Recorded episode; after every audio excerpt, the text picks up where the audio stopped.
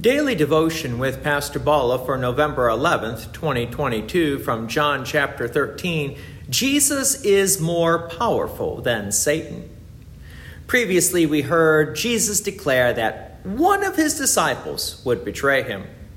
This created a little bit of confusion among the disciples. Needless to say, Judas, who eventually would betray Jesus, did not jump up and down and say he would do the job even though the thought of betraying Jesus was already planted in his mind by Satan.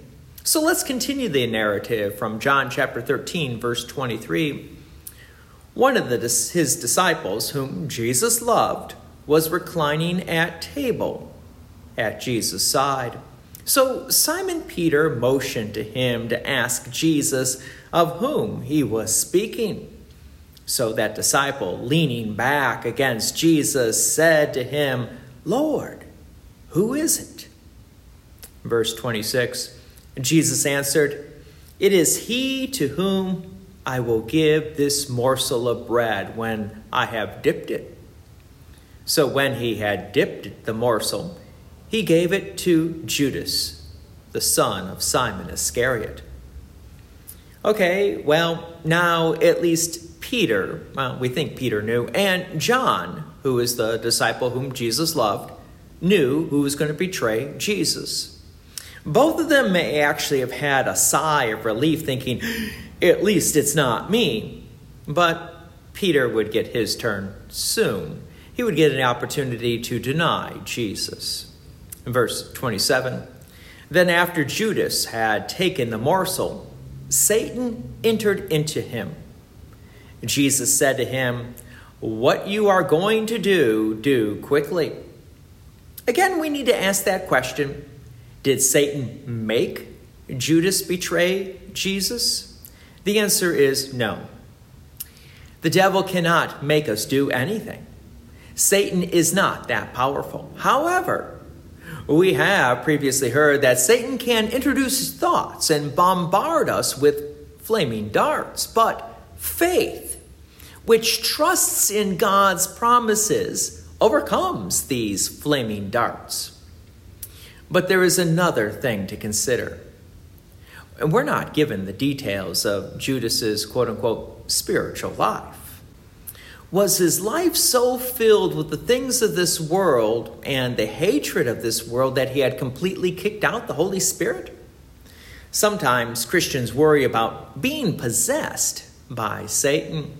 To which I respond, Don't worry, just keep your focus upon Jesus, who defeated sin, death, and the devil. A beautiful reminder here through holy baptism, you are protected. So remember your baptism. There's another interesting idea with these verses. Many people ask, well, why does God allow evil to exist in this world? Well, this verse actually gives us a beautiful answer.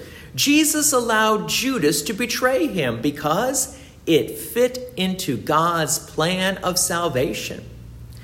God takes most of the evil plans of Satan and uses it for his good. I guess this shows us who is truly more powerful. It's the Almighty God. Verse 28 now, no one at the table knew why he had said this to him. Some thought that because Judas had the money bag, Jesus was telling him, Buy what we need for the feast, or that he should give something to the poor. So, after receiving the morsel of bread, he immediately went out, and it was night. It's interesting that the disciples really didn't have an idea who was going to betray Jesus. Nor did they really need to know. What they needed to know was not the face of evil, they needed to know who is their protection, their source of strength. That is Jesus, the Christ, the Messiah. God's peace and many blessings be with you, and thank you for listening. And please take an opportunity to share this message with others. If you have enjoyed these daily devotions, please consider making a donation to Peace Lutheran Church, 24024 West Main Street, Plainfield, Illinois 60544. Thank you again for listening.